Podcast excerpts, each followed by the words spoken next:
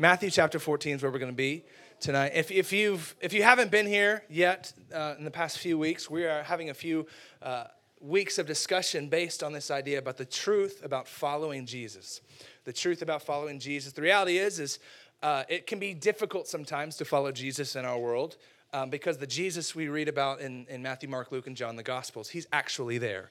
Now we have the privilege and the honor of following an invisible Jesus. That's awesome. And so it can be really confusing and hard sometimes. And sometimes we represent, um, misrepresent following Jesus. Like it's always fun, it's always exciting, it's always bunnies and roses. But the reality is, is that it can be really difficult sometimes to follow this very real but very invisible Jesus. And so, for the next few weeks and for tonight, we're going to have a discussion based on the truth about following Jesus. Matthew 14, did you find it? Are you there? Yeah. Like, you can talk back to me, it's fine. I will preach shorter if you talk back to me. Okay, we're going all night. Here we go. Matthew 14, verse 22 is where we're going to start. Maybe you've heard of this before. It says, Immediately, Jesus made the disciples get into the boat and go before him to the other side while he dismissed the crowds. And after he had dismissed the crowds, he went up to the mountain by himself to pray. When evening came, he was there alone, but the boat by this time was a long way away from the land. The Gospel of John actually says that it's about two, mi- two or three miles away. So it's pretty far away from the land, and it was being beaten by the waves, for the wind was against them. And in the fourth watch of the night, he came to them, walking on the sea. But when the disciples saw him walking on the sea, they were terrified and said, It's a ghost. And they cried out in fear. But immediately Jesus spoke to them, saying, Take heart, it is I, do not be afraid. And Peter answered to him, Lord, if it is you, command me to come to you out onto the water. He said, Come. So Peter got out of the boat and walked on water, no big deal, and came to Jesus. But when he saw the wind, he was afraid, and beginning to sink, he cried out, Lord, save me. Jesus immediately reached out his hand and took a hold of him and said, Oh, you have little faith, why did you doubt? And when they got into the boat, the wind ceased. And those in the boat worshiped him, saying, Truly you are the Son of God. Truly you are the Son of God. Um, do you swim? Any, any avid swimmers in here? Swimmers, a couple, a couple of people swim. Uh, I, I, I used to swim, but I don't anymore because the older I've gotten, uh, and let's be honest, the more pasty I've gotten, I've realized like people don't need to see what's happening up here anymore. And so I don't swim. I'm not a huge swimmer anymore, um, but I used to be. I used to be. I used to be, shockingly, a red blooded American teenager at one point. Like, see how many backflips we can do off the diving board, or like how many gainers we can do, right? And, or like, like how many like this is a game I used to play with my friends. Like, how many times can we jump off the balcony of a house into a pool and not die? Like, that was the game. Like, how weird, how terrible are guys? Like, that's a total normal guy thing. Like, hey, you want to have some fun? Yeah, let's jump off a house, and the winner doesn't die. Yeah, let's do it. Let's do it. That's what I used to do. I used to be that cool, awesome, energetic teenager. I'm no longer there. I'm not that guy anymore. Uh, in fact, a few few years ago, I was uh, with my brother Devin at a, at a swim party, and I was like the oldest one there. And um, I don't swim. Like no, again, nobody needs to see what's happening. Somebody was asking, like, where do you, why do you wear long sleeves all the time? It's like, trust me, from like here to like everywhere it's just pasty white like you, milky milky white you don't need to see it so i don't i don't swim and so i'm at this pool party with my little brother and all the friends and my, my little brother's like come on braden Braden, get in, get in. And I'm like, no, no, I'm like safe. I'm like good. I'm good right here. And they keep pestering me. And I'm like, fine, fine. I- will do it. I'll get in. And like, like you know how every like past their prime dude gets in the water? They like they like go to the stairs. no, I'm good. No, I'm good. Y'all have fun though. And like that, no, come on. It's like, dang, okay, here we go. Woo! I'm coming. Don't worry about it. Here I come. It's a little chilly, but I got this. You're like, oh, okay. Oh, okay, I'm coming. I'm coming. And like at that point, like my little brother is like rolling his eyes, like seriously, Braden, get into the water.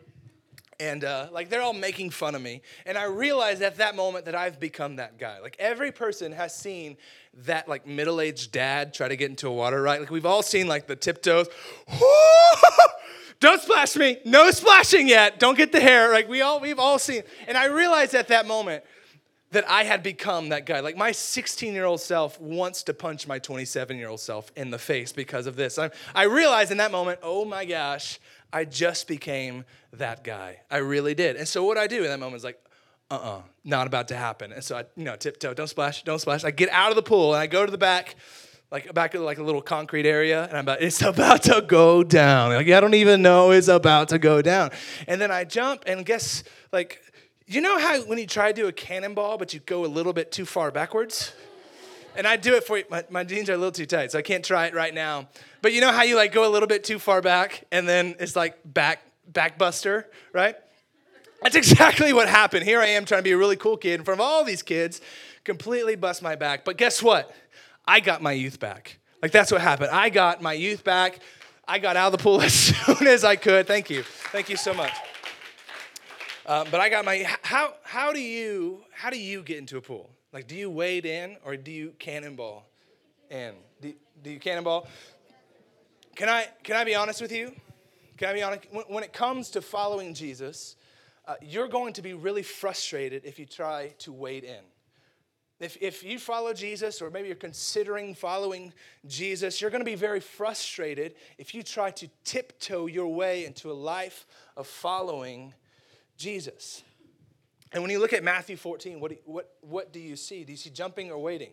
What is, what's the picture look like? Like, let's look at the story unfold like Matthew 14. Jesus is like, hey, disciples, get into the boat. How many are there? One, two, three, four, 12. Awesome, great. See ya. I need some alone time. Peace out. And they're like, what's going on? Like, the narrative is not Jesus saying, hey, guys, here's the deal.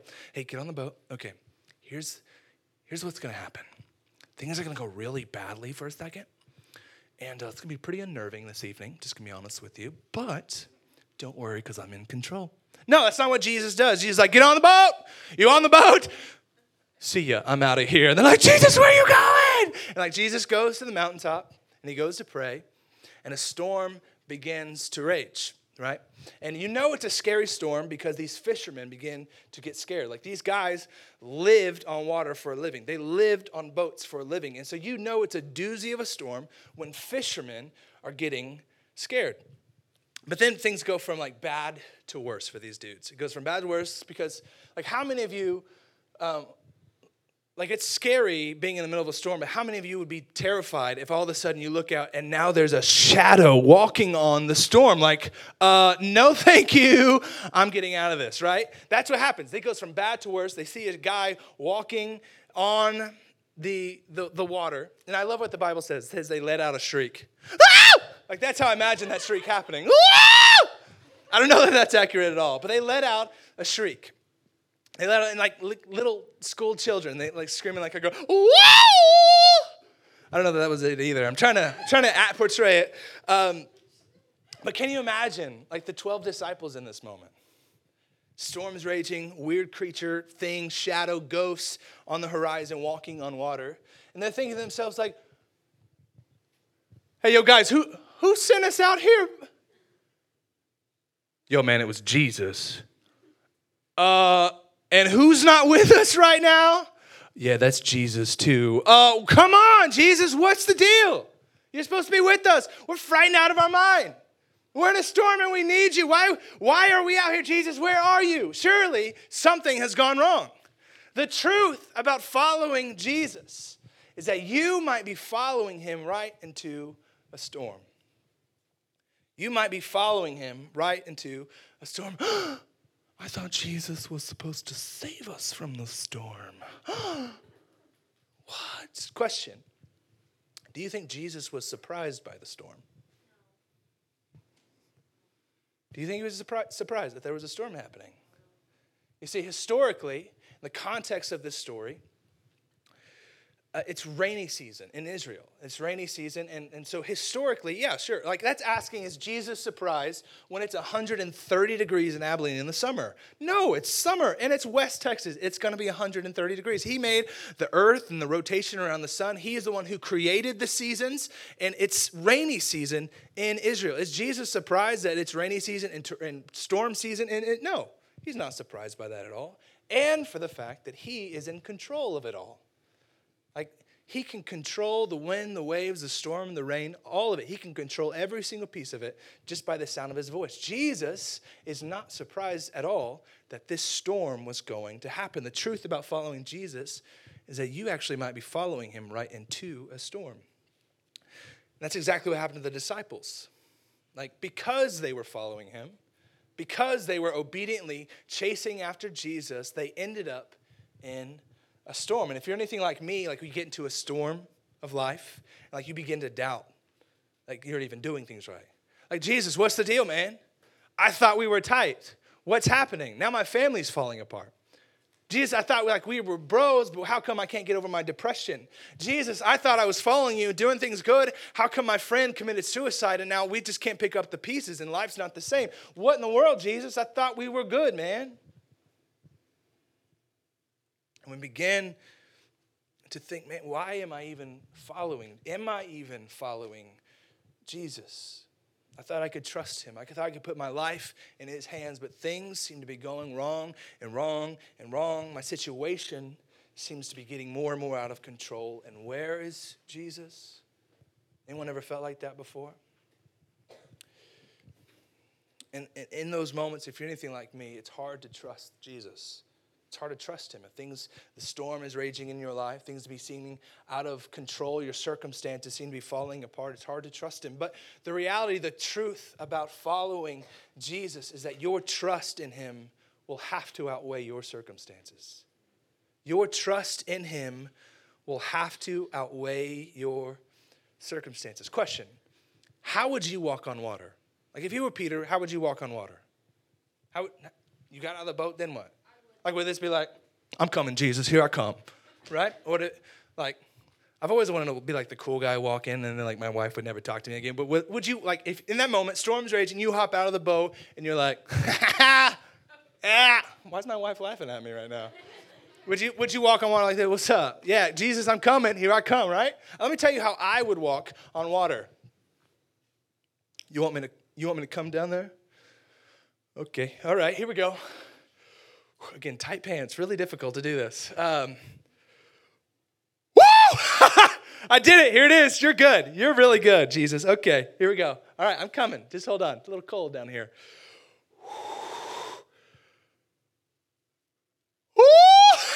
I did it. Did you see it? I did. I'm coming. You're good. You're how far away are you? Okay, here we come. Like that's how I would walk. Like totally. I, and I love.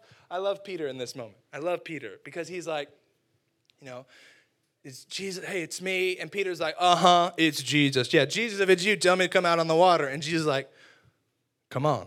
And he's like, oh, snap. Oh, no. he called me out. I just like love, I just want to picture the scene. Have you ever like pictured a scene in the Bible, what it looks like? Like, I love Peter being like, okay, fellas, give me a lift. Here we go. Okay, okay. And like testing the water out. That's good. All right. Come, you tell me to come, here I come. Okay, here we go. Nah, come for real? Okay, here I, like I love the situation. Like in the midst of the storm, in the midst of the confusion, in the midst of all of it, what happens? Peter gets out of the boat. Peter trusted Jesus in the midst of the circumstance around him.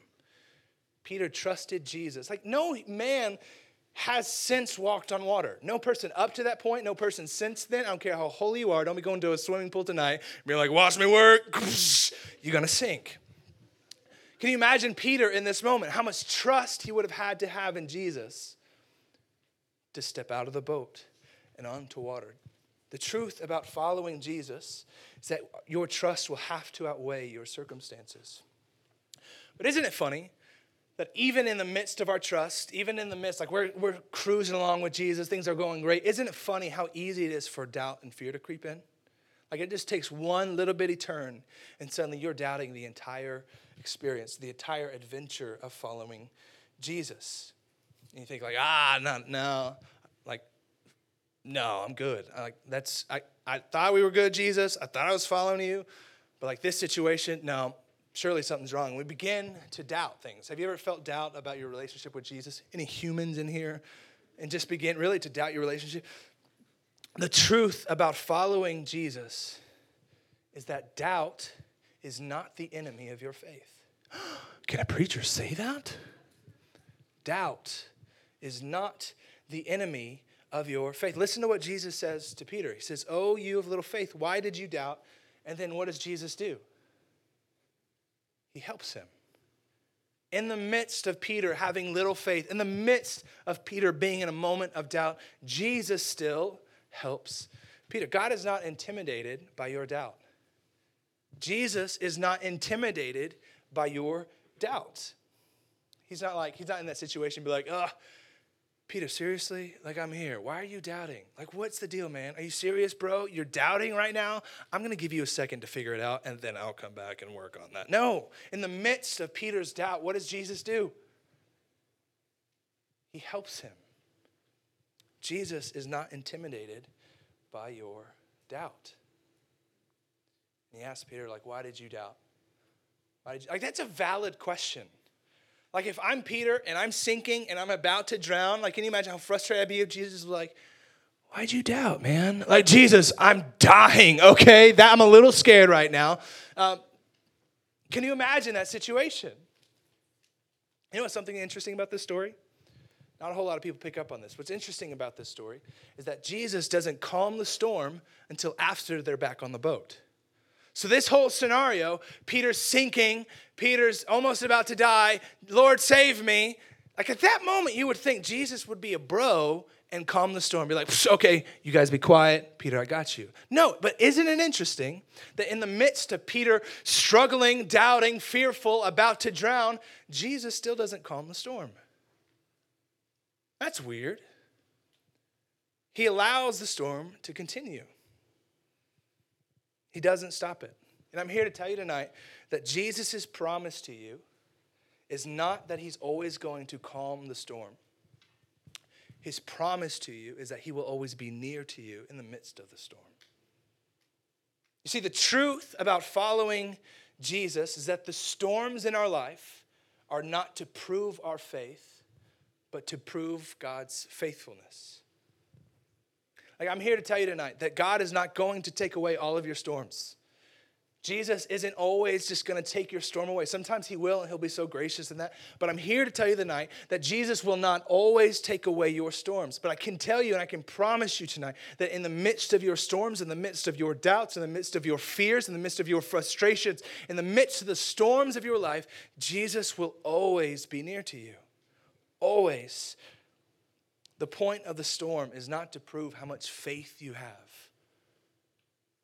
Like I love Christians sometimes, like, well, if you just believed enough, brother, things have been going well for you. Well, you want to walk on water, you got to believe, brother. Don't be looking at the situation around you, brother. Like, why do Christians call each other that? Like, brother? Like, if you just believed, brother, I'm not related to you. Why do you keep calling me that, man? The point of the story is not to say, hey, you need more faith.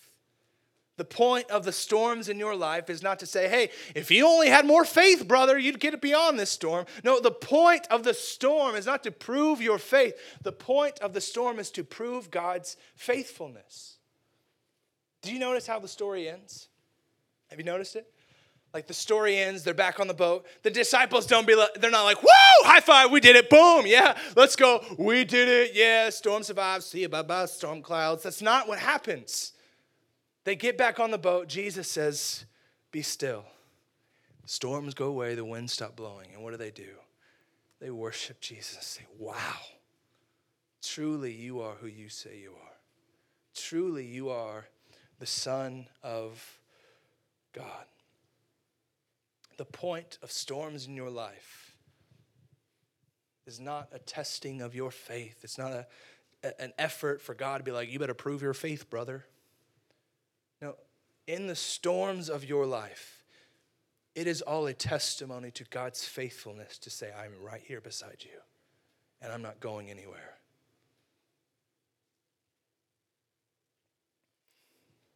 Some of you guys are just playing around, man. And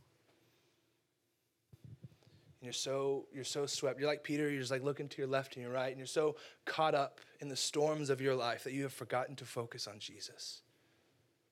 And I'm here to tell you tonight that He is good in the midst of your storms, in the midst of your frustration, in the midst of that circumstance in your family that seems out of control. And why me, God? In the midst of all of that, I'm here to tell you tonight that He's good and He's faithful and He's with you. Don't, don't wade into. Jump in. It's time to jump in. It's time to jump in. Let me pray, and then we'll get out of here.